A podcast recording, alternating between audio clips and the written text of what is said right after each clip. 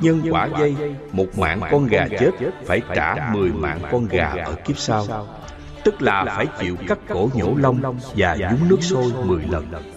Ở trên đời này Chúng ta làm một điều ác Thì phải trả quả mười lần. Cho nên chúng sanh càng ăn thịt Thì loài vật cũng sanh ra nhiều để trả quả. Phần nhiều những người ăn thịt chúng sanh Là họ đang ăn thịt ông bà, cha mẹ, người thân quyến thuộc của họ đang tái sanh làm kiếp súc sanh trả quả ăn thịt chúng sanh ngày xưa. Đức Phật dạy, được thân người là khó, vì theo nhân quả, chỉ cần chúng ta gieo một nghiệp ác là phải trả mười, trả trăm. Ví dụ, ta ăn một con gà là phải tái sanh là một trăm con gà, một trăm lần chết trên chảo dầu sôi nước bỏng và bị cắt cổ nhổ lông vô số vô lượng lần Chừng nào trả hết quả của kiếp làm người đã giết và ăn thịt chúng sanh. Như vậy thử hỏi trong một đời người Chúng ta đã giết và ăn thịt bao nhiêu chúng sanh? Số lượng cũng khó mà lường được. Phải nói là quá nhiều không thể đếm được. Như vậy muốn làm người thì rất khó. Phải trả hết nợ máu xương này rồi mới được đi tái sanh làm người. Sát nhân, nhân oán, sát vật, vật hóa kiếp làm người hỏi, kính bạch thầy, người ta bảo sát nhân thì nhân oán, sát vật thì hóa kiếp nó khỏi làm chúng sanh.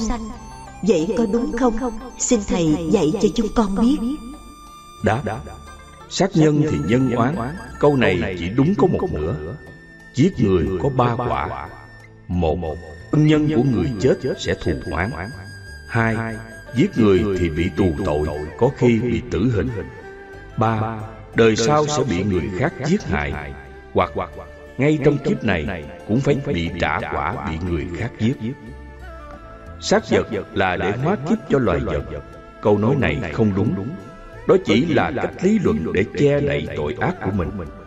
là con người cũng như các loài động vật khác khi sinh ra đều do nghiệp lực nhân quả đều có một sự sống như nhau đều có cảm giác đau khổ vui sướng như nhau và không có loài vật nào mà không sợ chết.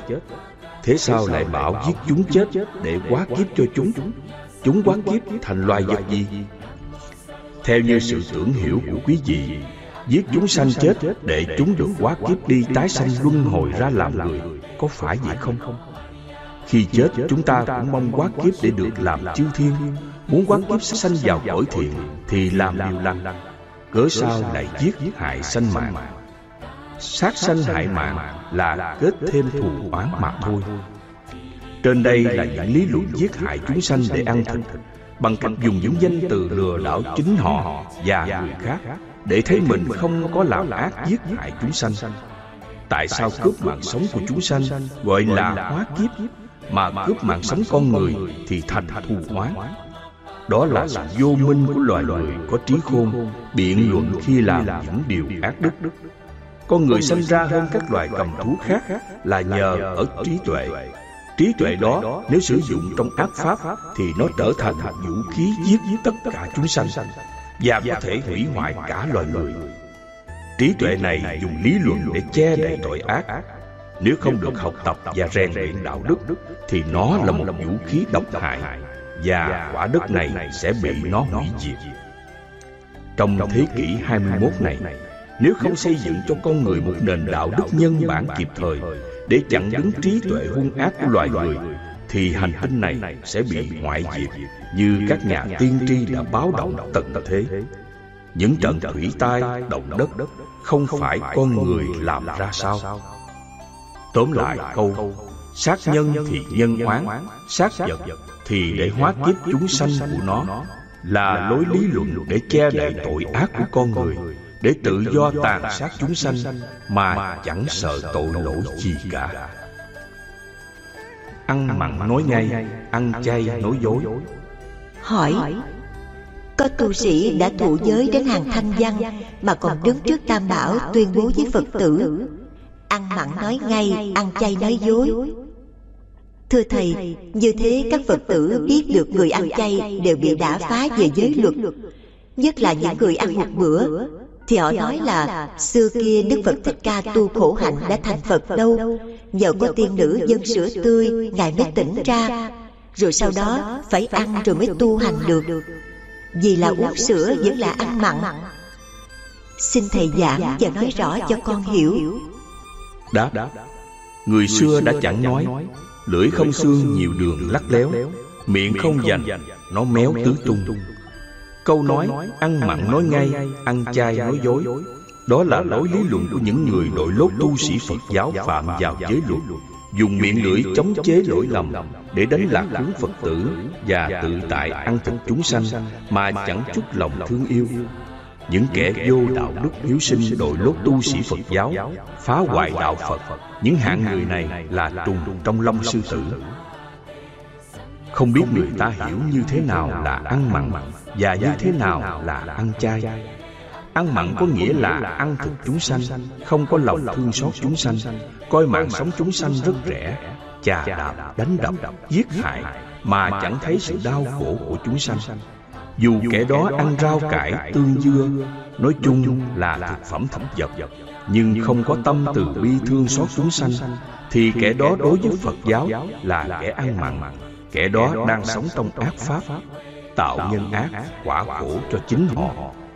Còn kẻ nào ăn uống thực phẩm động vật Mà trong đó không có sự giết hại Không có sự đau khổ của chúng sanh Thì đó là ăn chay. ư Mục đích của Đạo Phật là đạo từ bi. nên sự sống phải luôn luôn thể hiện lòng từ bi thương xót tất cả muôn loài chúng sanh. nên có sự chết của chúng sanh là không bao giờ ăn. do đó mới gọi đạo phật là đạo từ bi sữa là một thực phẩm trong thân động vật. do từ cây cỏ rau cải đậu đi vào thân động vật mà chế biến thành. trong đó không có sự chết của chúng sanh. vì thế người tu sĩ phật giáo được dùng như đức phật ngày xưa đã thọ dụng sữa dê. như vậy đâu có lỗi gì với đạo Phật. Trong bát chánh đạo Chánh mạng là một điều quan trọng thứ nhất. Đừng lấy việc uống sữa dê của Đức Phật ngày xưa Mà cho đó là thực phẩm mặn Để rồi lấy cớ đó ăn thịt chúng sanh. Còn ăn chay, ăn toàn rau cải. Mà tâm không có từ bi thương xót loài chúng sanh Thì chỉ giống như con bò ăn cỏ. còn cho sữa là thực phẩm mặn Là người không hiểu đạo Phật Mục đích của đạo Phật Thì tu hành làm gì? Như trên đã nói Trong bát chánh đạo có chánh mạng. Chánh mạng tức là nuôi mạng sống chân chánh Muốn nuôi mạng sống chân chánh Thì không nên nuôi nó bằng sự đau khổ của chúng sanh, Như ăn thịt chúng sanh, Gọi là ăn mặn. Đối với chánh mạng, Nếu giết hại chúng sanh làm thực phẩm Để nuôi sống thân mạng, Thì đó là nuôi tà mạng. Nếu tham lam trộm cắp lấy của không cho Về nuôi thân mạng, Thì dù là ăn chay, Thực phẩm, thực vật rau cải, Mà vẫn là nuôi tà mạng. Nếu làm nghề, cúng bái, Tụng niệm, Xem xăm Bối quẻ, Coi ngày tốt xấu, Làm thầy địa lý, Thầy pháp, Thầy bùa, Thầy thuốc châm cứu Dân dân Để trao đổi cuộc sống, Đó là nuôi tà mạng. Nếu đi khất thực tiền bạc của báo để nuôi mạng sống đó là nuôi tà mạng. Nếu buôn bán làm ruộng rẫy, Trồng cây trái vườn tược Để nuôi sống đều là nuôi tà mạng. Tất cả mọi nghề nghiệp trên đây để nuôi mạng sống Đều không đúng đường lối tu tập của Đạo Phật. Cho nên, nuôi mạng sống như vậy Thì dù tu ngàn kiếp cũng không thành tựu đoạt giải thoát. Xưa Đức Phật vào rừng tọa thiền, Loài khỉ dượng, hái trái cây, dân cúng dường. Phật không thọ dụng. Khi thấy trong chùm trái cây chín có nhiều kiến, Vì thọ dụng, loài kiến sẽ bị động làm chúng đau khổ. Nên Đức Phật dù đang đói nhưng không ăn. Loài dưỡng thấy Đức Phật không ăn, Nên đến quan sát lại chùm trái cây, Thấy kiến chúng đã hiểu ý Phật, Nên đi hái trái cây khác, không có kiến bu. Lúc bấy giờ dâng lên Đức Phật nhận và thọ dụng. Qua chùm trái cây như vậy, ta thấy rõ, khi thọ dụng thực phẩm, tức là nuôi mạng sống, đức phật hết sức cẩn thận. Chùm trái cây là thực phẩm chay hay mặn? Tại sao đức phật không ăn? Và tại sao lại ăn? chắc quý vị ai cũng đều rõ đức phật không ăn dù đó là món ăn chay. nhưng trong đó có sự đau khổ của chúng sanh. đức phật thọ dụng thực phẩm. trong đó không có sự đau khổ của chúng sanh. Sữa lấy ra từ loài động vật. Nhưng trong đó không có sự đau khổ của chúng sanh Nên Phật thọ dụng. Trái cây lấy ra từ loài thực vật. Nhưng có sự đau khổ của chúng sanh Nên Ngài không ăn. Câu nói Ăn mặn nói ngay Ăn chay nói dối. Đó là những kẻ tà sư ngoại đạo mang lốt tu sĩ Phật giáo. Quyết tâm diệt Phật giáo trên hành tinh này. Chúng là trùng trong lông sư tử. Quý Phật tử và đệ tử của Phật Phải cảnh giác những kẻ tà sư ngoại đạo này. Đừng để chúng diệt Phật giáo. Ăn thịt chúng sanh. Hỏi Kính thưa Thầy Do giới luật nào, định luật nào và pháp môn nào Mà các chùa từ Thường Tín đến Hà Nam, Phủ Lý, Nam Định Đến Ninh Bình, Thanh Hóa, Nghệ An. Tu sĩ Phật giáo toàn là ăn mặn Còn Hà Nội có một số chùa chỉ ăn chay một tháng có mấy ngày. Thưa Thầy, hay là ngày nay Phật giáo đã đổi mới? Đã, không phải do định luật nào, pháp môn nào và giới luật nào dạy tu sĩ ăn thịt chúng sanh, mà chính tà giáo ngoại đạo đã có ý thâm độc quyết diệt Phật giáo trên hành tinh này. Thế nên, kinh sách phát triển của Đại Thừa Giáo triển khai giáo pháp của ngoại đạo, lòng trong khuôn của đạo Phật, vì mất chánh giáo của đạo Phật. Đại Thừa Giáo sinh ra rất nhiều tông phái, nhưng ở Việt Nam còn duy trì được ba tông phái lớn, đó là một thiền tông, hai mật tông, ba tịnh độ tông. Các nhà sư mà con hỏi ăn thịt chúng sanh, đó là các nhà sư tịnh độ tông, phá giới luật phật tận cùng. Không có giới nào mà không vi phạm. Họ có những hành vi phi đạo đức, phi giới luật họ là tu sĩ bà la môn giáo, mang nhãn hiệu phật giáo. Không những ở miền bắc, mà cả ở miền nam cũng vậy nếu quý vị Phật tử thông suốt luật Phật giáo Thì sẽ thấy số tu sĩ đạo Phật hiện giờ Không còn là tu sĩ Phật giáo nữa Mà toàn là tu sĩ ngoại đạo. Họ là những người tu ăn, tu ngủ, tu danh, tu lợi Tu cấp bằng, tu chùa to tháp lớn Chứ không phải tu giải thoát. Đứng trong giới luật Phật Xin miễn bàn về giới tu sĩ này. Họ mượn danh Phật giáo để lừa gạt tín đồ Chứ họ chẳng có tu gì cả Lối thuyết giảng là lối lừa bịp của họ. Phật giáo không phải như vậy. Phật dạy xả tâm Thì họ dạy ức chế tâm. Phật dạy giới luật Thì họ dạy phá giới luật. Ở đây, Thầy nói quý Phật tử hiểu. Ai làm gì mặc kệ họ. Nhưng các Phật tử đừng nên đến với những kẻ vô đạo đức.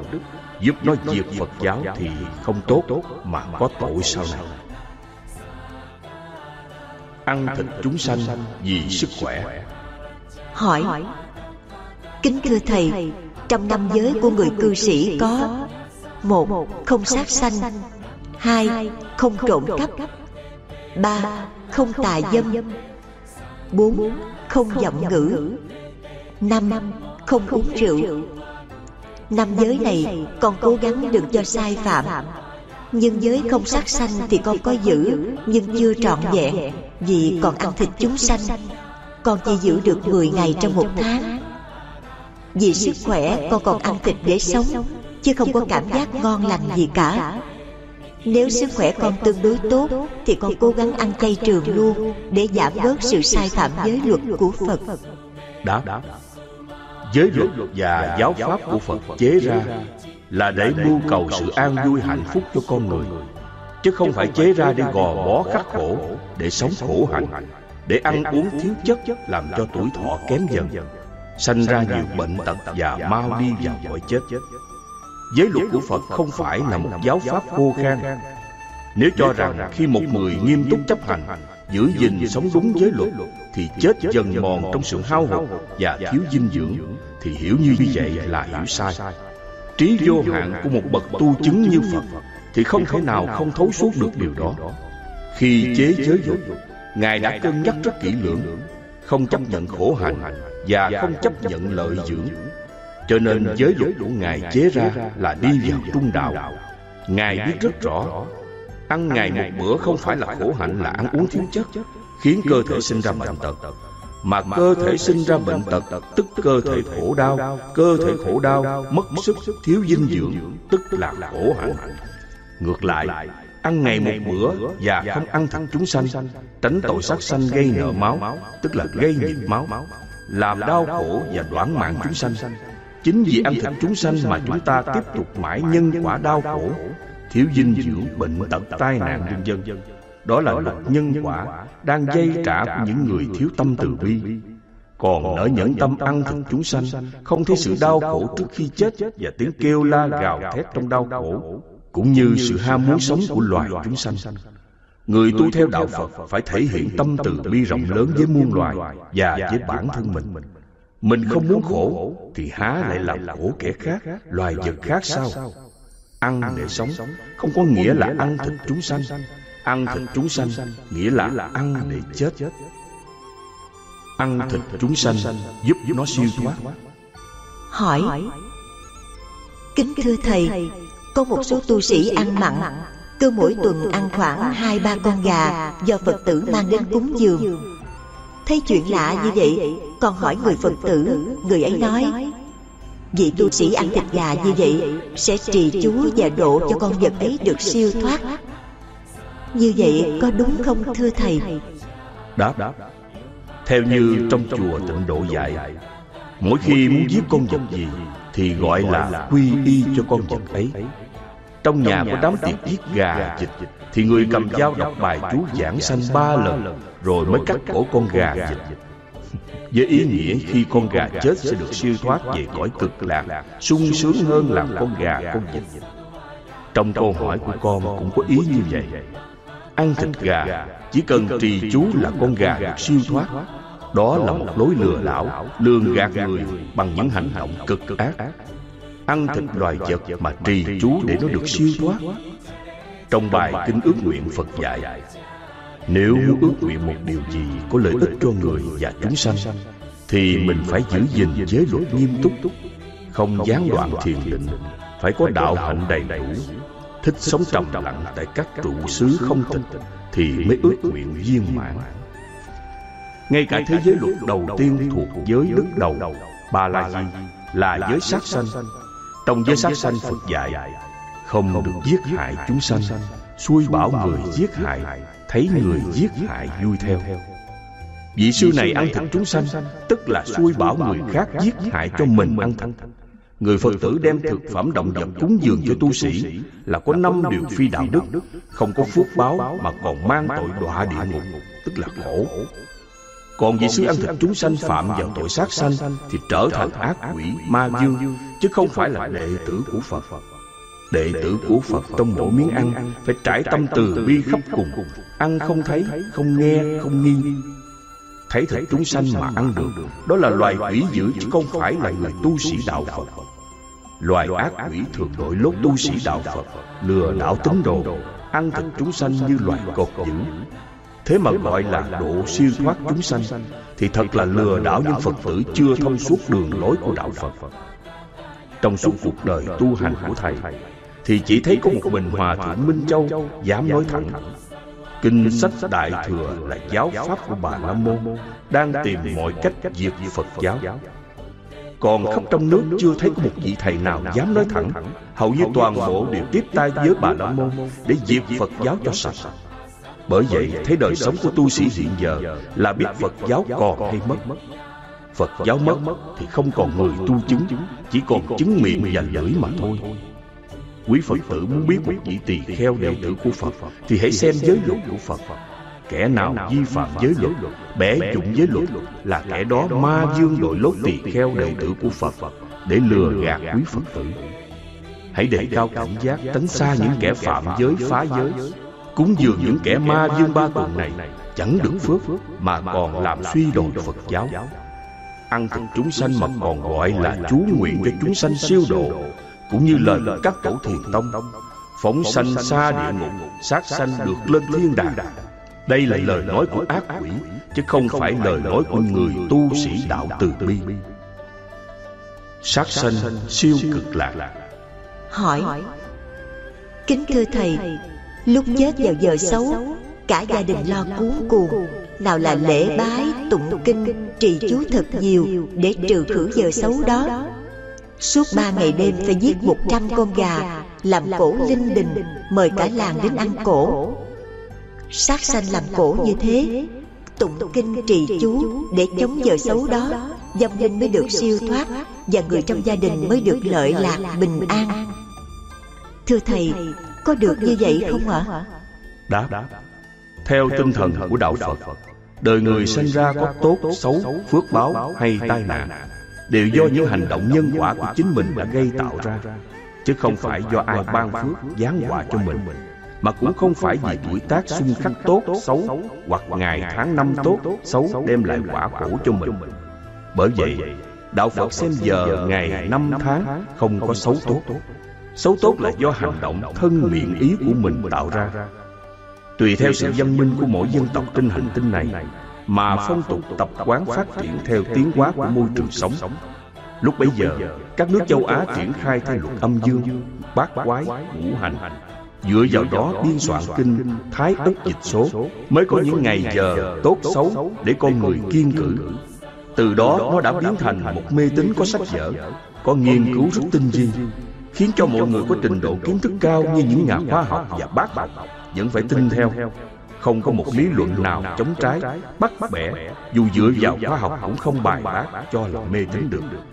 Nhưng chúng ta phải biết đó là một loại mê tín của văn minh người cổ xưa có bài bản. Đối với đạo đức nhân quả, thì những văn minh này đã khiến cho con người duy trì và làm những điều phi đạo đức. Một người chuyên làm những điều ác đức, giết hại biết bao nhiêu người khác và loài thú vật chỉ vì tư lợi cá nhân của mình, vì chiếc ngai vàng của những nhà vua độc tài. Nếu xem ngày, giờ, tốt, xấu trong mọi việc làm Mà đạt được như ý nguyện thì những người giàu có và các quan vua chúa Sẽ không bao giờ có tai nạn, bệnh tật, tử vong, mất nước hay sao? Nếu xem ngày giờ tốt xấu trong mọi việc làm Mà đạt được như ý nguyện Thì con người trên hành tinh này sẽ trở thành những ác thú hung dữ Tàn sát lẫn nhau mà không gớm tay. Ví dụ một người ăn trộm hoặc ăn cướp giết người cướp của Chỉ cần đi xem ngày giờ tốt xấu Rồi đi ăn trộm ăn cướp Mà không bị bắt và không bị tù tội Thì thử hỏi con người trên thế gian này Làm sao còn sống được Vì nạn trộm cướp. Do vậy chúng ta biết đó là một loại mê tín có sách vở.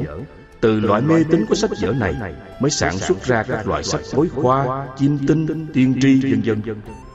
Phật giáo ra đời không chấp nhận những điều mê tín phi đạo đức này. Vì đạo Phật xây dựng giáo lý của mình Trên một nền tảng đạo đức nhân bản công bằng và công lý Một đạo đức không giai cấp, không quân tử, không anh hùng cá nhân. Chỉ biết sống bình đẳng với mọi con người Và thương yêu tất cả chúng sanh. Không làm khổ mình, khổ người và khổ tất cả chúng sanh. Đó là một đạo đức công bằng nhất trên thế giới ngày nay. Nếu mọi người đều thực hiện và áp dụng vào đời sống hàng ngày Thì hành tinh này là một cõi thiên đàng của loài người nếu đạo đức này được áp dụng vào đời sống của loài người Thì thế giới siêu hình không còn có nữa Những kinh sách xem ngày giờ tốt xấu Và những loại sách bối khoa, chim tinh, tiên tri Sẽ bị đốt sạch Vì con người không ai còn tin nữa. Ngày giờ, năm tháng không có tốt xấu. Tốt xấu là do con người đặt ra đi kiên cử thế này thế khác. Nhưng kiên cử có được tai qua nạn khỏi bệnh tật tiêu trừ hay không? Chắc là không rồi. Nhưng tại sao người ta lại tin? Người ta tin chỉ vì không hiểu rõ. Còn mờ mịt, u tối, vô minh, Không thấy đó là những điều phi đạo đức Làm lợi cho mình Mà hại biết bao nhiêu người khác. Sinh ra là người là do từ nhân quả. Sống và lớn lên trong môi trường nhân quả, Chung đụng với các pháp nhân quả. Nên luôn luôn phải có những hành động nhân quả Để đối phó xử sự mọi sự việc trong thiện pháp, Mới có thể biến cảnh sống địa ngục thành thiên đàng có thân này là thân nhân quả. Thân nhân quả là vô thường. Biến dịch thay đổi Thì có ai tránh khỏi bệnh tật tai ương Trong môi trường nhân quả này không? Nếu biết rằng không ai tránh khỏi luật nhân quả, Sao lại còn bày chi luật âm dương dịch số? Xem ngày giờ tốt xấu, Tuổi tác vận mạng Để lừa đảo lường gạt người khác Một cách vô đạo đức như vậy.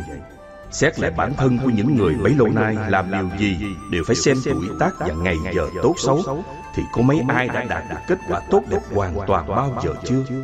Có ai xem tuổi tác và ngày giờ tốt xấu mà không có bệnh tật hoặc tránh được tai nạn không? Nếu xét cho kỹ, sự được mất mất là do hành động nhân quả thiện ác của mình, chứ không phải do tuổi tác ngày giờ tốt xấu. Đây cũng là một trò tưởng giải của loài người, tự gạt, tự dối mình, tự lừa đảo mình mà không hay không biết. Cho nên người ta bảo rằng đó là văn minh của người xưa. Thì ra trí hữu hạn của con người Không giải quyết được những điều không hiểu mà lại đầy ấp tâm tham vọng mong cầu ao ước một cuộc sống trên hết mọi người. không có ai bằng mình được về mọi mặt. về tâm tham vọng đó có người tưởng giải ra các phép mê tín để an ủi tinh thần mình luôn hy vọng tương lai tạo cho mình có một cuộc sống ảo tưởng nuôi bản ngã càng ngày càng vĩ đại hơn những giáo pháp này đã đưa con người sống không thật với chính họ và với mọi người. cũng vì thế đời người vốn sinh ra trong môi trường nhân quả đã đau khổ lại càng khổ đau hơn. kinh sách mê tín lừa đảo người đã biến thành một nghề sống cho những người lười biếng muốn ngồi trong mát ăn bát vàng bằng cách đường gạt người khác chỉ có những người vô minh mê mờ thiếu đạo đức nhân quả. đầy lòng tham vọng thì mới tin theo người đệ tử chân chánh của phật giáo không bao giờ bị lường gạt bởi họ được giáo dục và trang bị một đạo đức nhân quả rất đầy đủ. mọi hành động không làm khổ mình khổ người. còn những kẻ tự xưng là đệ tử của đức phật được học tập giáo lý và nghiên cứu kinh sách đại thừa mê tín phi đạo đức. thì những tu sĩ này là những thầy xem ngày giờ tốt xấu còn tín đồ cư sĩ Phật giáo thì lại mê tín. hễ có điều gì thì đi xem tuổi tác ngày giờ để tránh tai bay dạ gió. thế là những gì mê tín dị đoan lạc hậu đều do trong nhà chùa bày vẽ ra. và cũng từ đó đạo Phật mất đi nền đạo đức nhân bản quý giá nhất của loài người. Đức Phật đã xác định không có thế giới siêu hình không có ai cứu khổ cứu nạn cho ai không có ngày giờ tốt xấu ta cũng không cứu khổ cho các con được. Các con hãy tự thắp đuốc lên mà đi. Đây là lời di chúc cuối cùng của đức phật khi ngài sắp nhập diệt.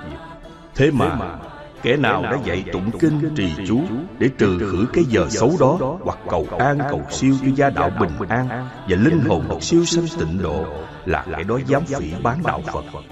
Chuyện không có dám mạo nhận phật dạy. Chúng tôi tin rằng một ngày kia Người ta sẽ lần lượt phát giác ra sự gian xảo đó. Không ai có thể che giấu mãi được Lời dạy tụng kinh trì chú trên đây đối với Phật giáo Là một điều phi đạo đức, phi Phật giáo. Người tín đồ Phật giáo chân chánh Sẽ không chấp nhận những điều mê tín trừu tượng mơ hồ Không rõ ràng thiếu thực tế. Chỉ có kẻ ngu si mới không biết đó là thế giới tưởng Thế giới do tưởng ấm tạo ra Ngày giờ tốt xấu cũng do tưởng ấm tạo ra Dựa vào sự hoạt động luân hồi Tức là tuần hoàn của luật vô thường nhân quả Để tiên đoán quá khứ vị lai Và hiện tại của kiếp sống con người. Họ nói có khi đúng cũng có khi sai. Đúng là nhờ tưởng ấm sử dụng không có thời gian và không gian. Giao cảm được mọi sự kiện nghiệp lực của nhân quả cũ. Không đúng là vì luật nhân quả di dịch. Thường hay thay đổi do hành động thiện ác của con người khiến cho nghiệp lực nhân quả cũ được thay đổi theo không ngừng nghỉ. Do đó các nhà tiên tri không thể nào tiên đoán trúng được một trăm phần trăm. mặc dù kinh sách dịch số chiêm tinh biên soạn rất công phu. dựa vào luật âm dương bát quái tính toán rất tinh vi giống như khoa học. nhưng nó không phải là khoa học. nó chỉ là khoa tưởng tri của con người dựng lên để giải quyết những ước vọng và giải quyết sự ngu dốt của con người. càng giải quyết ước vọng lại càng khổ đau hơn càng giải quyết sự ngu dốt lại càng ngu dốt hơn. Bởi vì những điều được dựng lên đều do tưởng tri tạo ra. Việc làm đó chỉ là một nguồn an ủi tinh thần chẳng có ích lợi gì thiết thực cả. còn làm hao tài tốn của và công sức rất nhiều của con người. khi sống làm việc những điều ác đức đến khi chết nhằm vào giờ xấu tức là quả báo hiện tiền. cớ sao lại trốn chạy tránh né dựa vào thế giới tưởng tụng kinh trì chú nhưng làm sao mà tai qua nạn khỏi cho được? đối với đạo phật những kẻ làm như vậy là những kẻ không đạo đức không phải là đệ tử của phật. Họ là những kẻ hèn nhát tự làm khổ mình và làm khổ kẻ khác. khi gặp khổ lại trốn chạy tránh né. là một điều ác khiến cho người khác và chúng sanh đau khổ. khi thời tiết nhân duyên đủ thì phải chịu lấy quả khổ. đừng hòng chạy chữa nơi đâu mà thoát khỏi. luật nhân quả rất công bằng không thiên vị một ai. chỉ có vui vẻ nhận quả khổ đó. với lòng hối hận về những việc ác mà mình đã tạo khổ cho mình cho người và cho chúng sanh. để sau này không còn làm ác nữa mới có thể chấm dứt quả khổ. người đệ tử của phật trước cảnh khổ vẫn vui vẻ đón nhận lấy không hề than thở quán trách ai hết Cũng không chạy chữa Cúng bái cầu khấn gian sinh. Không đi xem ngày tốt xấu Để tránh quả khổ Mà còn đón lấy với sự hân hoan Để tư duy những điều ác của mình đã làm qua. Rút kinh nghiệm để tránh không làm điều ác nữa. đó là những điều Phật dạy chân chánh Để con người sống đối xử với con người. Con người đối xử với tất cả chúng sanh Biến thế gian này thành cực lạc thiên đàng Dạy trì chú tụng kinh cầu cúng Để tai qua nạn khỏi. Dạy xem ngày giờ tốt xấu Để mang đến phước báo tài lộc đầy nhà. Đó là một giáo pháp phi đạo đức Phi nhân quả. Không thấu suốt lý nhân quả Nên dạy những điều bất công Ngồi không mà muốn làm giàu. làm điều ác mà muốn tránh quả khổ. đó là kinh sách lừa đảo lường gạt người khác có bài bản. tạo ra những hình thức rất cụ thể giống như khoa học hiện đại để dễ bề lừa đảo người có học thức. Nhưng chúng chỉ lừa đảo được những người thiếu đạo đức nhân quả. người có đạo đức không bao giờ chấp nhận và làm theo lời dạy trong kinh sách này. nghề xem ngày giờ tốt xấu và chim tinh bối khoa hiện giờ cũng rất thịnh hành. không những với người ngu dốt mê tín mà còn với những người có trình độ học thức vẫn bị lừa đảo. chỉ riêng đối với những người tu sĩ đạo phật chân chính tu tập giới định tuệ thì không bị lừa đảo.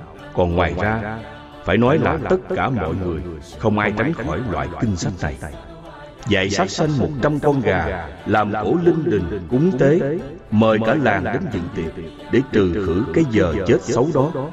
khi chết vào giờ xấu chứng tỏ người này lúc còn sanh tiền đã làm những điều ác đức tạo khổ người khổ chúng sanh muốn chuyển quả khổ đó mà lại giết thêm một trăm con gà.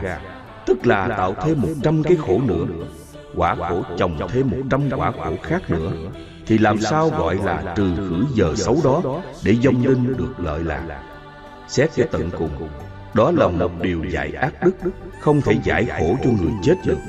Vô tình thiếu trí tuệ, bị lường gạt, làm điều ác đoạn mạng chúng sanh vậy lại vô tình tạo thêm tội khổ cho vong linh và còn phải đọa nhiều kiếp khổ đau nữa. Đứng trên góc độ nhân quả hễ làm một điều ác thì phải mang lấy một quả khổ. càng làm bao nhiêu điều ác thì chồng lên bấy nhiêu quả khổ.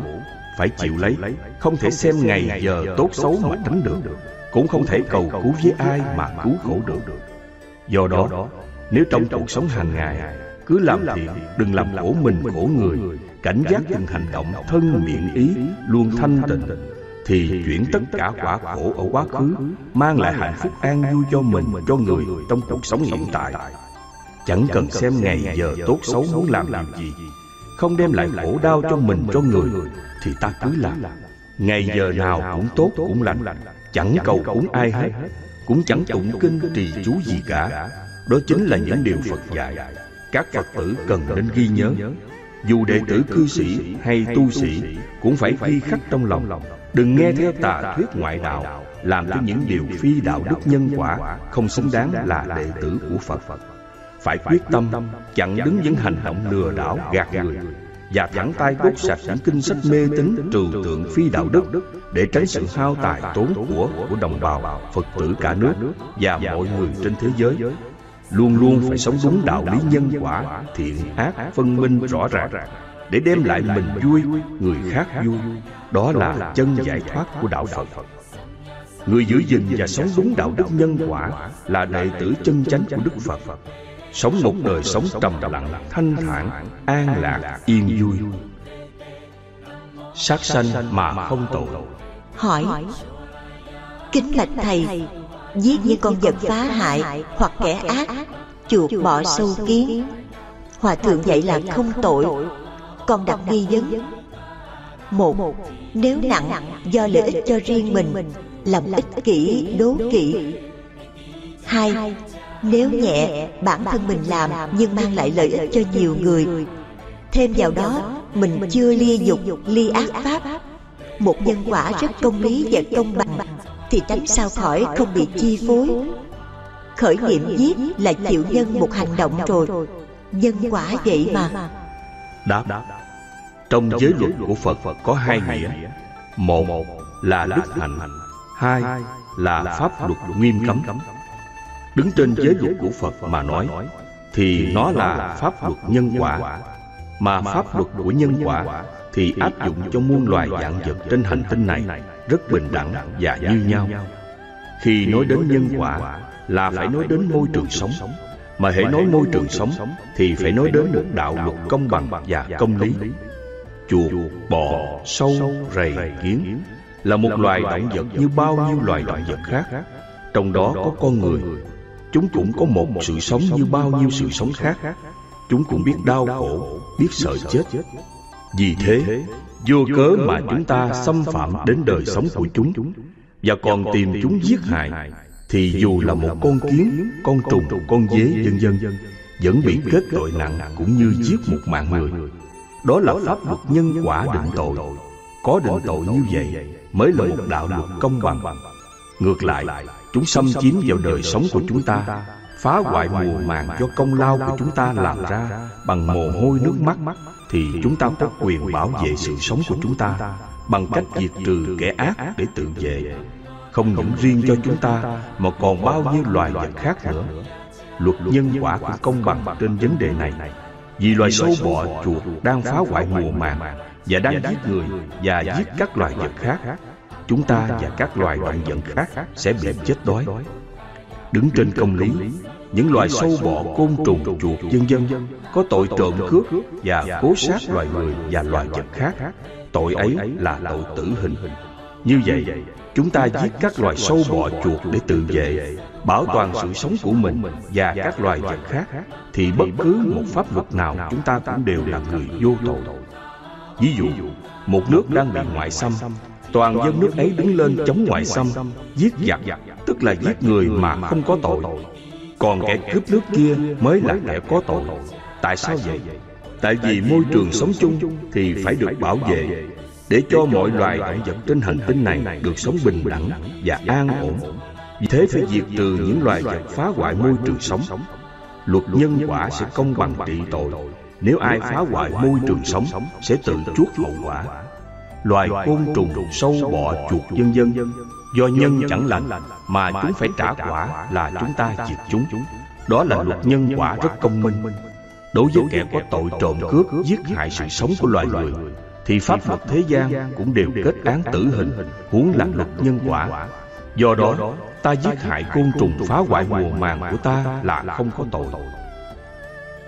sát sanh cầu hạnh phúc hỏi kính bạch thầy nuôi con đến khi khôn lớn dựng vợ gả chồng làm lễ cưới thật to linh đình cũng phải giết thật nhiều chúng sanh. liệu làm ác như vậy hạnh phúc của đôi uyên ương có được phúc báo không? thưa thầy. Đáp theo luật nhân quả giết hại chúng sanh làm cổ linh đình để đãi tiệc mọi người khiến cho mọi người ăn uống vui cười thỏa thích trong lúc bao nhiêu con vật phải chịu đau khổ và chết một cách thảm thương là điều nên tránh trước cảnh đau khổ và chết thảm khốc của loài vật như vậy nếu một người có lòng thương yêu của mọi người và mọi vật thì thử hỏi làm sao mà họ thấy hạnh phúc an vui được? ai nỡ lòng nào ăn thịt chúng sanh mà vui cười được? một ông vua lấy đức trị dân thương dân như con của mình thì ngai vàng rất vững chắc chẳng có ai chống đối mà họ còn dám chết hy sinh vì nhà vua. Nhà vua sống rất an lạc và hạnh phúc.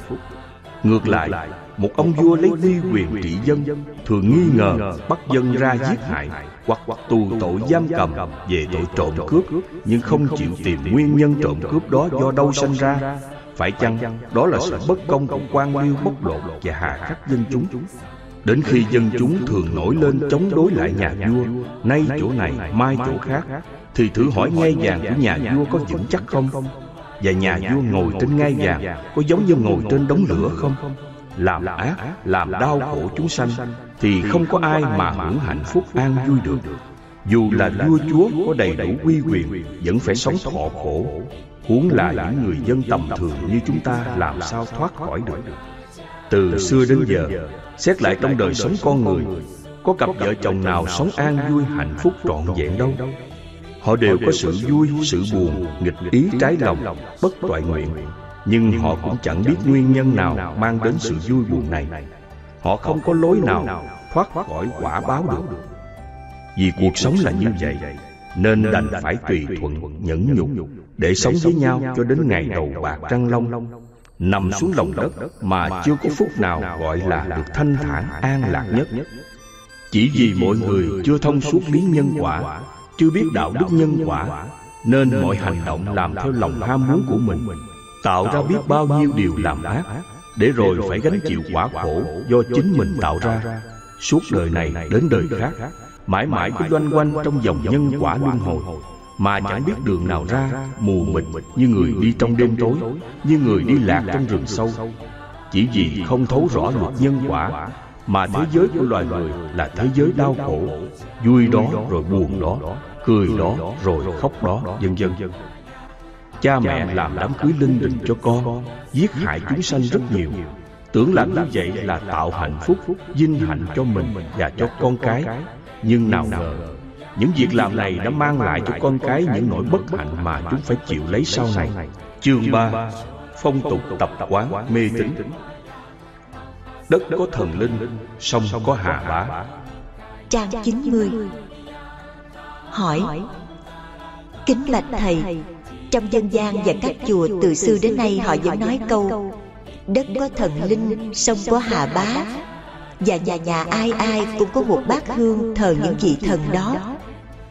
Từ xưa đến nay, người trước truyền cho người sau Gây một ấn tượng sâu sắc vào tâm hồn của mọi người Về thần linh của thế giới siêu hình. Những vị thần này có đủ quyền hành trong tay làm thịnh, làm suy Nếu ai không thờ cúng họ Thờ cúng thì phải có rượu thịt hàng đầu. Vậy con xin thầy dạy bảo Việc hiểu biết của dân gian trong thiên hạ như vậy có đúng không? Có ông thần linh đó hay không? Hiện giờ mỗi người phải làm gì với tục lệ này Để đúng với ý nghĩa chánh pháp Mà không lạc vào mê tín dị đoan Còn các chùa miền Bắc có tục lệ thờ đủ thứ Phật Như Phật Thích Ca Mâu Ni, Phật A Di Đà, Phật Quan Âm, Phật Dược Sư, Phật Đại Thế Chí, Phật Văn Thù Sư Lợi, Phật Phổ Hiền, vân vân. Còn bên mặt thì thờ Đức Ông Quan Thánh Đế Quân và bên trái thì thờ bà Chúa Tiên, Chúa Sứ, Linh Sơn Thánh Mẫu, Phật Mẫu Chuẩn Đề, Phật Thiên Thủ Thiên Nhãn. Phía sau thờ Bồ Đề Đạt Ma, Lục Tổ Huệ Năng, tức là ông giám trai. Phía trước thờ ông Thiện, ông Ác và Hộ Pháp. Thường trong chùa đều cúng dân hoa quả Nhưng đặc biệt cúng đức ông là phải rượu thịt. Vậy việc thờ phụng trên có đúng chánh pháp không? Và mỗi khi đến chùa Chúng con phải cúng dường như thế nào cho đúng chánh pháp Xin Thầy từ bi dạy bảo cho chúng con được rõ. Đáp. Đất có thần linh, sông có hà bá. Đó là câu tục ngữ mê tín của dân gian Đã được truyền tụng từ xưa đến nay. Người xưa trí hiểu biết còn thấp kém Sống trong các bộ lạc Đứng trước thời tiết nắng mưa, gió bão, núi sông, đất đai, rừng rú, ao hồ, thú vật, vân vân.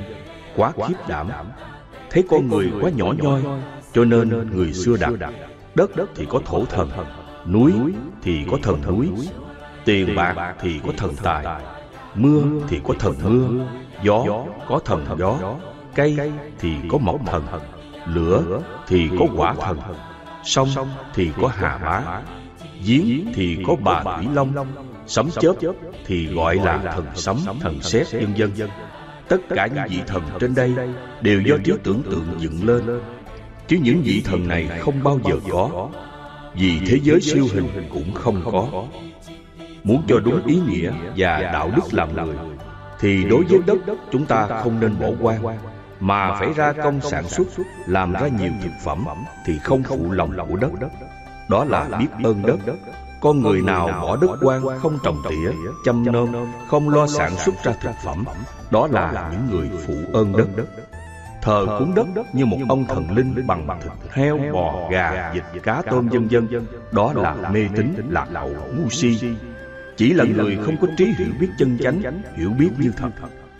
Bởi vì không bao giờ có ông thần đất nào cả Mà chỉ có đất giúp cho con người sản xuất ra thực phẩm Để nuôi sống đúng theo đạo đức nhân quả. Ca dao Việt Nam có câu kêu gọi chúng ta Đừng quên ơn nghĩa đất. Ai ơi chớ bỏ ruộng quan Bao nhiêu tất đất tất vàng bấy nhiêu. Ý nghĩa câu ca dao này đã nói lên lòng yêu quý và tôn trọng đất đai đúng với tinh thần đạo đức nhân quả làm người của dân tộc Việt Nam thời xưa. Chứ không phải mê tín thờ thần đất hay gọi là thổ thần, thần sông hay gọi là hà bá, như những người dân còn lạc hậu trong vùng rừng núi xa xôi của thời xa xưa. Người biết ơn đất thì không bao giờ bỏ ruộng đất quan. Đất là sự sống, là vàng, là bạc của con người. Đất thương người như người mẹ hiền. Đất không phụ lòng người Nhưng người phụ ơn đất. Người thờ cúng bái lại đất Xem đất như thần linh Đó là phụ ơn đất. Đó là đã biến đất thành một người vô đạo đức. Sông và nước Nước từ trên nguồn đổ xuống chảy khoét thành sông. Sông. Là đường đi của nước để ra biển Nước từ biển bốc hơi thành mây Mây gặp lạnh thành nước Nước rơi xuống nguồn. từ trên nguồn nước đổ theo sông ra biển. Đó là sự tuần hoàn của nước. Chứ nào có thủy thần hay là hà bá ở đâu. Người ta cúng tế hà bá Là vì sóng nước mênh mông gào thét ầm ĩ ghê rợn Khiến cho người ta quá sợ hãi Vì mạng sống con người ở trên sóng nước Như sợi chỉ mảnh trái chuông. Dễ dàng chết trong chốt mắt vì thế người ta tưởng rong vị thần ở trong nước Hay gọi là hà bá có thể phù hộ hay giết hại những người nào ngang tàn, không cúng tế, bái lại khi ở trên sông nước. Sông là lộ trình của nước để nước đi ra biển. Chứ sông nước không có thần linh gì cả. Sông nước có thần linh là do tâm tưởng của con người tạo ra. Sông nước là môi trường sống của loài thủy tộc. Nếu không có sông nước thì loài thủy tộc không thể sống được. Trong chùa thờ cúng nhiều tượng Phật là thờ cúng không đúng chánh pháp trên thế gian này duy nhất chỉ có Đức Phật Thích Ca Mâu Ni là một vị Phật có lịch sử chân thật của loài người. Còn tất cả các vị Phật khác đều là Phật giả tưởng của người sao đặt ra. Đó là những nhân vật truyền thuyết, nhân vật tiểu thuyết không thật có. Thờ những tượng Phật không có lịch sử chân thật là thờ cúng mê tín, thờ cúng trong vô minh, không đúng chánh pháp, là thờ cúng theo kiểu ngoại đạo. Các con là đệ tử của Phật, các con phải thờ cúng đúng chánh pháp, Thờ cúng đúng chánh pháp là thờ cúng trong tinh thần đạo đức nhân bản làm người. Nghĩa là thờ cúng trong sự tôn kính và biết ơn Chứ không phải thờ cúng theo kiểu mê tín Cầu khấn phù hộ. Cần xả bỏ mê tín lạc hậu. Hỏi. Kính thưa Thầy Đời thường của cư sĩ tại gia chúng con Thường xuyên phải gia chạm nhiều vấn đề. Nếu không cẩn thận thì phạm giới. Hiện giờ chúng con cứ lo tu tập Sống đúng đạo đức nhân bản nhân quả. Những việc ma chay và cưới sinh Nói chung là tất cả phong tục tập quán Đều có thể ảnh hưởng đến việc tu tập của chúng con không ít Mà trong giáo án của Thầy không có dạy Vậy cuối xin Thầy từ bi lân mẫn Chỉ dạy cho chúng con Đáp Là đệ tử của Phật. Dù cư sĩ hay tu sĩ Đều phải theo lời dạy của Đức Phật. Lần lượt xả bỏ không những thế giới siêu hình mà còn xả luôn cả thế giới hữu hình. bởi vậy nếu đúng theo tinh thần của phật giáo thì trong gia đình người cư sĩ đệ tử của đức phật việc ma chay và cưới sinh phải đơn giản và không sát sanh không nên tổ chức linh đình. vì chung quanh chúng ta còn biết bao nhiêu người bất hạnh thiếu cơm ăn áo mặc tổ chức đám tiệc thực phẩm trai tịnh thanh khiết trang nghiêm thanh tịnh. không được làm ồn náo ầm ĩ ca nhạc phải khéo chọn những bài hát có ý nghĩa sâu kín của người á đông. Nói lên được sự hạnh phúc của đôi tân hôn với truyền thống việt nam phải trang hoàng thanh nhã lịch sự không quá cầu kỳ. tổ chức ma chay không được trống kèn ầm ĩ ca sướng hát tán tụng hò hét đàn định phải giữ gìn im lặng trang nghiêm cúng bái tế lễ phải nghiêm túc hết sức. phải có tôn ti trật tự hẳn hòi không nên tổ chức ầm ĩ cả ban đêm ảnh hưởng trật tự an ninh và sức khỏe của mọi người. tổ chức đám cưới tuy có ca hát nhưng không được ca hát quá trớn. Biết rằng đám cưới là đám vui vui trong đạo đức lành mạnh của người dân á châu. Cho nên phải chọn những bài ca chúc tụng. những bài ca có tình có nghĩa ca ngợi những lòng chung thủy.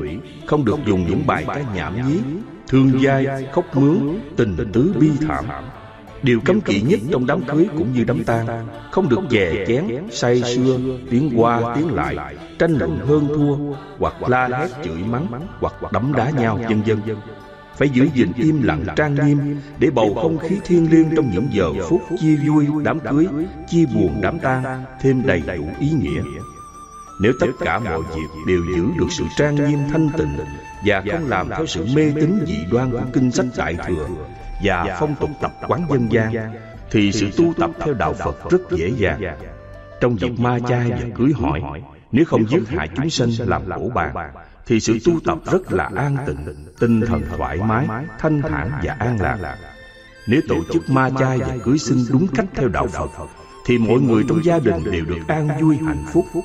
Vì tạo nhân làm điều thiện và đơn giản, nên sau khi đám tiệc xong rồi, người trong nhà không có ai nợ nần và không thấy máu chúng sanh đổ, nên tâm hồn thảnh thơi. Vì tổ chức làm đám giản đơn nên mọi người không mệt nhọc, không bề bộn, cả nhà đều được khỏe khoắn an vui.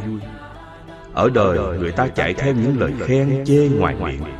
nhà đó tổ chức đám tiệc linh đình ầm ĩ không có gia đình nào hơn được chỉ là những lời khen rộng tuếch đó mà tất cả mọi người trong gia đình đều mệt nhọc và khổ sở, lại còn mang nợ nần và gieo nhân quả ác khác nữa.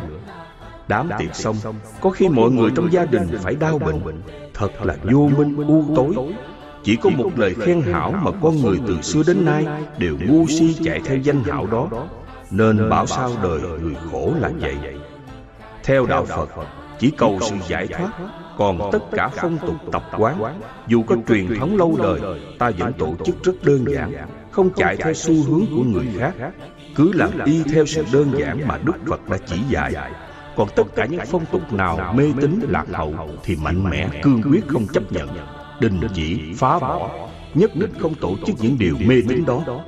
mục đích đập phá như vậy là để giúp cho con cháu đời sau đỡ hao tài tốn của một cách vô ích và phi lý người cư sĩ đệ tử của phật phải sáng suốt nhận định cái nào đúng có lợi cho mình cho người.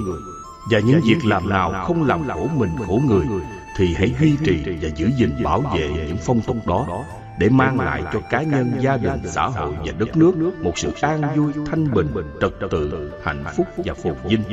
Ngược lại, những phong tục mê tín lạc hậu nào làm hao tiền tốn của chẳng ích lợi gì mà còn gây tai hại, tạo nhân ác làm đau khổ mọi người và chúng sanh thì ta phải phá bỏ và dẹp sạch để làm lợi ích cho con cháu về sau không bị ảnh hưởng cha truyền con nối hoặc theo kiểu tổ tổ truyền nhau.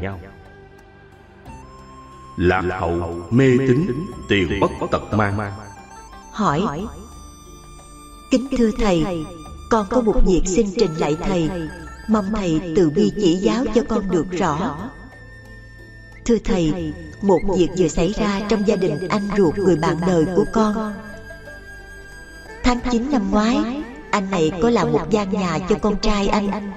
móng nhà có sẵn chỉ cần thêm và bổ túc xây lên hai tầng và một tung nhỏ ra sân thượng năm ngoái anh 71 tuổi và con trai là 40 tuổi. cháu này đến gặp con và có trình bày hai tuổi này. con theo sách nhà Phật dạy con bảo theo cô thì ngày nào cũng tốt năm nào cũng tốt giờ nào cũng tốt. cô thấy như vậy mà có sao thì do nhân quả thôi. Bố cháu già rồi Lo gì kim lâu. Thế là cháu nó nghe lời con bảo thì cũng cho qua kim lâu Và bắt tay vào làm. Đến tháng 12 là vừa xong nhà. Cháu có bảo mời cô lại lễ Phật cho Vì nhà cháu có thờ Phật. Chính do con chỉ dẫn thờ Phật. Tất cả từ nhỏ đến lớn Cháu trai này đều tin tưởng nơi con Và thành tâm lễ bái. Nhưng trong thành tâm cháu còn mê tín xen vào như phù hộ, cầu khẩn, vân vân. Đã có nhiều lần con giải thích với cháu là không nên mê tín, nhưng kết quả cũng chưa giác ngộ là bao nhiêu. Sự việc xảy ra trong khi con đi Sài Gòn về tu viện. Lúc trở về Hà Nội thì bố của cháu đã đi nằm viện được 10 ngày. Bệnh tình càng ngày càng nặng. Thấy thế, con góp ý là nên lo thuốc thang và thầy giỏi nếu còn duyên thì khỏi mà chẳng may bố cháu hết duyên Thì chẳng làm thế nào được cả. Nhưng các cháu cuốn cuồng đi xem bói Chia ra ba ngã. Một Ngã đi hỏi cô đồng. Hai Ngã đi hỏi ông thầy ở Huế Gọi điện thoại vào. Ba Ngã đi gọi ông thầy địa lý Về xem đất cát xây nhà. Thưa thầy Trong vòng một tuần Con thật sự mất bình tĩnh vì nghe các cháu kể là Bố cháu tự nhiên sốt, Xong chân phù nề, Bụng to lên, Da vàng. Đi làm xét nghiệm thì bác sĩ đều nói là Chưa tìm ra bệnh gì cả, Sốt do đâu cũng không rõ. Càng ngày bệnh càng tăng lên, Cháu phải đi sắm lễ may ra mới khỏi. Lúc này, con khuyên các cháu nên bình tĩnh. Việc gì đến cũng phải bình tĩnh giải quyết. Cuối cùng các cháu và các chị gái và em dâu của ông này Đồng tình đi xem và làm lễ. Họ đều nói giống nhau Là nếu ông sống qua ngày 30 Đến sáng ngày mùng 1 tháng 4 này Thì sẽ qua khỏi. Và ông thầy địa lý bảo là Động long mạch vì làm nhà. và họ đều nói với lý do là không ai làm nhà vào hai tuổi kim lâu. cả bố và con đều tuổi kim lâu. thưa thầy kết quả là tiền mất và ông anh con dẫn ra đi trong đau đớn trên giường bệnh. Kéo dài thêm một tuần nữa, sau khi các vị làm ba cái lễ, bác sĩ họ tạm kết luận là bệnh gan. Lúc mất rồi, lại đi xem ngày mất có phạm vào đâu không? Hai nơi họ nói giống nhau là, Ông này chết có ba nhập mộ, Có nghĩa là có ba người chết theo. Nhưng họ không quên bảo cháu của con Phải mua bùa về yểm. Ở Hà Nội có chùa Liên Phái Ở phố Bạch Mai Chuyên bán bùa yểm. Đến đây mua về yểm vào quan tài và mộ. Vì năm nay vợ ông này hạn nặng lắm Con trai cả cũng thế. Đến khi chết được ba ngày lại mời ông sư về nhà tụng kinh cầu siêu cho vong và cứ như thế bảy ngày một lần cúng cho đến bảy tuần là 49 ngày thì mới xong. Thưa thầy con chỉ còn biết im lặng và tùy thuận để các cháu làm. Việc làm của con từ đầu, xây nhà, cho tới cuối cùng im lặng như thế, con có lỗi gì với đạo phật hoặc với gia đình không, thưa thầy? Con mong thầy từ bi thương xót chỉ bảo cho con, để thân tâm con được an ổn. Đây là bài học bổ ích cho con về sau này. Thưa thầy, con phải làm như thế nào cho đúng pháp của phật? Đáp, hoàn cảnh xảy đến của gia đình anh con con không có lỗi gì cả với phật giáo và gia đình. Mà khả năng con không đủ lôi kéo mọi người ra khỏi bàn tay ác độc của đại thừa giáo. Nó đã truyền thừa những điều mê tín, Những điều phi đạo đức đã ăn sâu vào cốt tủy của con người. Trong gia đình ông anh của con Và còn biết bao nhiêu gia đình khác nữa, Nó đã mang đến cho xã hội một ít tốt đẹp Để làm bề mặt đạo đức giả. Ngõ hầu để không ai thấu rõ sự lừa đảo của nó Mang lại cho xã hội trùng trùng đau khổ Các nhà tà giáo học kinh sách đại thừa lợi dụng gia cảnh của người khác đang gặp nhân quả khó khăn để làm tiền bất chánh. Tuổi 71 và 40 cất nhà, làm sao bị kim lâu? Những người thầy này xem sách nào gạt người như thế? Dương Trạch, Bác Trạch, Thông Thư, Ngọc Hạp, Trần Tử, dân dân Tất cả sách xem ngày giờ tốt xấu Dựng vợ gả chồng, cất nhà, xây mùa mã, dân dân Sách nào giải điều này? Theo kinh sách coi ngày giờ tốt xấu Thì tuổi 40 cất nhà được tứ tấn tài Tuổi 71 cất nhà được đại kiết lợi. Sao quý thầy này lại bảo là kim lâu? Sách vở nào Ở đâu Khi nào? Cất nhà bị kim lâu là nhà cất đủ bốn dài Còn hai dài, ba dài, năm dài Thì không bị kim lâu.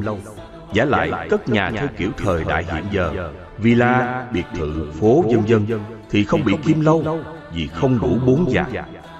còn ông thầy nào dám bảo động lông mạch khi mà nền móng đã có sẵn làm sao mà động lông mạch được? Phải chi nền móng chưa có động thổ làm nền móng thì động lông mạch có lý toàn bộ các cháu đều bị những kẻ vô đạo đức đội lốt tu sĩ lừa đảo tiền mất tật mang. nhân quả ác đã đến thì không có thần thánh nào cứu mạng được. nhân quả ác chưa đến mà còn chút phút nữa thì uống nước lạnh cũng hết bệnh. đông y có câu Giận bỉ hoài sơn năng sát chúng. Thời lai bạch thủy cứu nhân gian. Cho nên giận bỉ tức là lúc có nhân quả xấu ác Thời lai tức là lúc nhân quả tốt thiện. Vị thầy thuốc và bệnh nhân đều có sự tương quan nhân quả thiện ác Nên bệnh hết hay chết đều do nhân quả. Tất cả sự việc xảy ra trong gia đình anh con Đều do tinh thần các cháu quá yếu Và chưa được trang bị đạo đức nhân quả đầy đủ. Lòng tin đối với luật nhân quả chưa sâu Và còn bị ảnh hưởng truyền thống mê tín lâu đời chưa cởi bỏ Đại Thừa Giáo đã truyền thừa giáo pháp của họ vào đất nước Việt Nam cuối thế kỷ thứ hai, đầu thế kỷ thứ ba. Tính ra có hơn hai ngàn năm. Vì thế dân tộc Việt Nam chịu ảnh hưởng mê tín sâu dày và đối với thế giới siêu hình, tinh thần càng lúc càng yếu kém, chỉ còn biết tựa nương vào tha lực của thần thánh, nhưng cuối cùng chưa có ai tránh khỏi nhân quả khổ đau. Cho nên chúng ta hãy mạnh dạn chỉ mặt dạch tên Để cho mọi người hiểu biết rõ. Không bị quý thầy đại thừa lừa đảo lường gạt. Nhờ đó đời sống mọi người bớt khổ đau. Lại nghe lời các thầy đại thừa đem bùa yểm cha, Thì còn nghĩa lý gì đạo đức làm người? Rước thầy tụng kinh cầu siêu cho cha, Mà cha đã bị bùa yểm thì còn siêu cái gì? 71 chết là cung khảm. Đó là cung tốt, Để lại cho con cháu làm giàu có có đầu tam liên tử Có nghĩa là ba người chết theo nữa. Ba nhập mộ. Ba người chết theo nữa là chết nhằm cung càng. Còn nếu 72 chết là cung cấn. Theo sách vở thì chết theo một người nữa. Đó là xem đúng sách vở của Đại Thừa. Còn các thầy này không theo sách vở. Bịa đặt xảo ngôn hại người. Có lý đâu lại khiến cho người ta bất nghĩa, bất hiếu. Đem bùa yểm cha Lại còn bày trò cầu siêu hiếu hạnh nếu quả có ba người chết theo nữa Thì đâu phải cha mình chết tạo ra cái chết đó. Mà do số phận nhân quả của những người này đã tạo ngắn số ở tiền kiếp. Tại sao các cháu không thấy chánh kiến Mà lại thấy và theo tà kiến như vậy? Để làm một lỗi lầm rất lớn Một tội bất hiếu không tha thứ được. Các thầy đại thừa dạy người bất nghĩa, bất nhân, bất hiếu, phi đạo đức. Bây giờ các cháu đem bùa yểm cha Sau này con của các cháu cũng đem bùa yểm các cháu Hành động của các cháu làm là hành động phi đạo đức. Nhân quả này đời đời dây trả biết bao giờ dứt Các cháu phải bình tĩnh và sáng suốt. Đừng nghe theo những thầy tà giáo ngoại đạo đại thừa làm điều không tốt. Về sau phải gánh chịu luật nhân quả. Mời ông bà đã chết về ăn Tết. Hỏi. Kính bạch thầy Hàng năm cứ đến ngày dỗ và sắp đến ngày Tết Người còn sống ra mồ mã Mời ông bà cha mẹ đã chết hàng 60 năm, 70 năm nay Về ăn Tết với con cháu. Như vậy có đúng không thưa thầy? Đáp. Câu hỏi này có hai cách trả lời để xác định. Một, mê tín. Hai, chánh tín. Câu hỏi này mê tín như thế nào?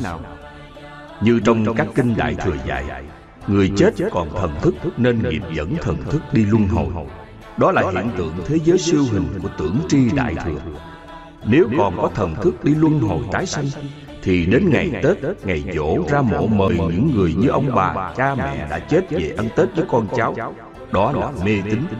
Đạo Phật dạy Con người do các duyên hợp lại mà thành. Như Kinh Ngũ uẩn đã dạy Thân người gồm có năm viên là Sắc, thọ, tưởng, hành, thức khi một người chết Thì năm viên này đều tan rã sạch Không còn một chút xíu nào còn lại. Cái còn lại đi tái sanh luân hồi là nghiệp. Nghiệp. Là hành động thiện ác của con người hàng ngày huân tập mà thành. Khi người ấy chết Thì cả khối nghiệp ấy đi tái sanh vào một kiếp khác Hoặc người hay vật Tùy hành động thiện hay ác lúc người ấy còn sống Vậy sau khi tắt hơi Thì con người chẳng còn gì cả. Làm sao mà về ăn Tết với con cháu? Vì thế mời ông bà cha mẹ về ăn Tết với con cháu là mê tín Không đúng chánh tính của Đạo Phật. Đại thừa cho người chết còn có thần thức Nên có cầu siêu làm tuần thất 7 ngày, 21 ngày, 49 ngày, 100 ngày. Giáp năm, 3 năm, vân vân Đó là lỗi mê tín Trong khi Đức Phật xác định không có thế giới siêu hình. mê tín dân gian cho rằng nếu người chết là đàn ông có ba hồn bảy vía tam hồn thất phách. Đàn bà có ba hồn chính vía Tam hồn cửu phách. Khi người chết chỉ còn một hồn một vía sống tại mồ mã Còn tất cả các hồn vía khác Đều xuống dưới địa ngục âm ti để thọ tội Và tiếp tục đi tái sanh luân hồi. Dù mê tín này trở thành một tục lệ Đến ngày dỗ ngày Tết Con cháu ra mộ mời ông bà cha mẹ đã quá cố lâu xa Về ăn Tết với con cháu. từ mê tín của Đại Thừa đến mê tín của dân gian Đều đi ngược lại đường lối của Đạo Phật. Mê tín của Đại Thừa là tạo ra nghề nghiệp tụng niệm cầu siêu Để kiếm miếng sống như các nghề nghiệp khác. Nhưng nghề tụng niệm cầu siêu là nghề lừa đảo Lường gạt người Lấy hình thức báo hiếu Để cho linh hồn ông bà được siêu thoát về miền cực lạc Đại Thừa là loại mê tín có sách vở Có bài bản Nên khó ai thấy được. vì thế mà mọi người đều xa lưới bẫy của Đại Thừa. Nghề này đã trở thành một nghề cắt họng thiên hạ Tụng một ngọ, thỉnh đi một chuyến Gần hay xa đều có giá cả hẳn hoi Không có mặc cả được. Vậy chánh tính thì làm thế nào? Hàng năm nhớ lại ngày cha mẹ mất Hoặc ngày tư, ngày Tết Những người thân trong gia đình vui chơi Nhớ đến công ơn của những người quá cố. Thì đến nơi an nghỉ cuối cùng của những người thân thương ấy tức là thăm mồ mã. Khi thấy mồ mã của người thì con cháu tưởng chừng người còn đang ở đâu đây? Nên mời người vui chơi tết nhất với con cháu đó là lòng tưởng nhớ. Cầu phúc xin lòng. Hỏi kính thưa thầy, đầu năm đi chùa để lễ bái cầu phúc, cầu lợi, có lợi lạc gì không thưa thầy? Nhất là ngày rằm tháng giêng Thì chùa nào cũng đông nghẹt, Từ sáng sớm đến khuya, Vì người ta nghĩ Đi lễ quanh năm không bằng đi ngày rằm tháng giêng. Chúng con cúi xin Thầy từ bi chỉ dạy cho chúng con được rõ. Đã Đó là phong tục mê tín từ lâu trong các chùa Đại Thừa. Dùng cầu phúc cầu lợi để lừa đảo tín đồ Phật giáo Đem phúc lợi cho những tu sĩ ngồi trong mát ăn bát vàng Hơn là phúc lợi cho tín đồ đi chùa để nghe Pháp, nhớ lời Phật dạy về đạo đức làm người để sống toàn thiện. Nếu một người nghe lời Phật dạy, luôn luôn sống toàn thiện, thì phước lộc đầy đủ, cần gì phải đi chùa cầu phước cầu lợi. Nếu đi chùa quanh năm hoặc nhân ngày rằm tháng giêng đến lễ Phật, cầu chư Phật ban phúc ban lộc, mà chẳng làm một điều lành, luôn luôn làm khổ mình khổ người, không hề tu tập nhẫn nhục, tùy thuận bằng lòng, lúc nào cũng có phiền não, sân hận, bất toại nguyện, vân vân. Thì có lợi ích gì? Có Phật nào ban cho phúc lộc hay không? Đụng việc gì cũng làm to ra, la lối ôm sồn, chửi làng, mắng xóm. Cuộc sống lúc nào cũng bỏn sẻn, ích kỷ, không hề giúp đỡ người bất hạnh. Thì dù có lạy Phật đến sói đầu cầu phước, cầu lộc cũng chẳng có được chút nào. Đó là một việc làm mê tín mơ hồ phi đạo đức không có thánh thần chư phật chư bồ tát nào ban phước ban lộc cho quý vị ấy được. vì những việc ban phước ban lộc như vậy không đúng đạo đức công bằng và công lý. cầu phúc cầu lợi. bằng cách sống đúng đạo đức nhân quả không làm khổ mình khổ người thì cuộc sống sẽ có phước báo đầy đủ đó chính là hành động đối xử với nhau biết nhẫn nhục tùy thuận và bằng lòng với mọi người. cầu phúc cầu lợi là một việc làm mê tín trừu tượng ảo mộng.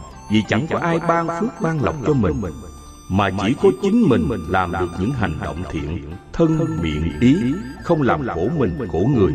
đó sẽ là sự ban phước ban lộc cho mình cụ thể thiết thực và rõ ràng đi chùa cầu phước cầu lộc là việc làm thiếu trí tuệ nếu chúng ta làm ác bỏn sẻn ích kỷ. Thì thử hỏi có ai dám đem phước lộc đến chúng ta chăng? phước lộc không phải tự dưng mà đến với chúng ta. nó đến với chúng ta bằng tâm niệm tốt của chúng ta. do chúng ta biết thương người biết giúp đỡ người trong cảnh bất hạnh tai ương biết ban phúc ban lộc cho người gặp cảnh khó khăn. phước lộc đến với chúng ta là phải đến với sự công bằng và công lý. nếu ta làm xấu ác chẳng giúp người trong cảnh khổ nạn thì khi chúng ta gặp khổ nạn chẳng bao giờ có phước lộc đến với chúng ta được. nếu chúng ta có ban phước lộc cho người thì phước lộc mới đến với chúng ta. chẳng cần cầu khẩn gì cả. thế nên đức phật đứng trong góc độ đạo đức nhân quả mà dạy chúng ta tu hành. Đầu năm đi chùa lễ bái cầu phúc Xin lộc chẳng được phước lộc Mà còn bị kẻ khác lừa đảo đường gạt Tiền mất tật mang Đầu năm đi chùa lễ bái cầu phúc sinh lộc Để rồi trở thành những tín đồ Phật giáo mê tín dị đoan Lạc hậu Bị người cười chê là người Phật tử ngu si mê muội. Đầu năm đến chùa Xin được lãnh lễ bậc chân tu giới đức Để học hỏi những đức hạnh của người. Thì đó là phước là lộc. Người chân tu hướng dẫn Và chỉ dạy cho mình những hành động sống Để được phúc lộc an vui. Thanh thản và hạnh phúc Đầu năm đi chùa cầu phúc sinh lộc như vậy mới là chân chánh. Vì ích lợi thiết thực cho mình, cho gia đình, cho xã hội Và cho đất nước quê hương. Tóm lại, đi chùa lễ bái cầu phúc sinh lộc là hành động mê tín dị đoan. Thiếu đạo đức, thiếu trí tuệ là si mê. Đi chùa lễ bái bậc chân tu xin dạy đạo đức làm người Không làm khổ mình, khổ người là chân chánh, không mê tín lạc hậu đó là người cư sĩ đệ tử Phật thông minh và trí tuệ Tìm học những điều phúc lộc chân chánh Cụ thể, thực tế Không mơ hồ trừu tượng. Sóc thẻ. Hỏi.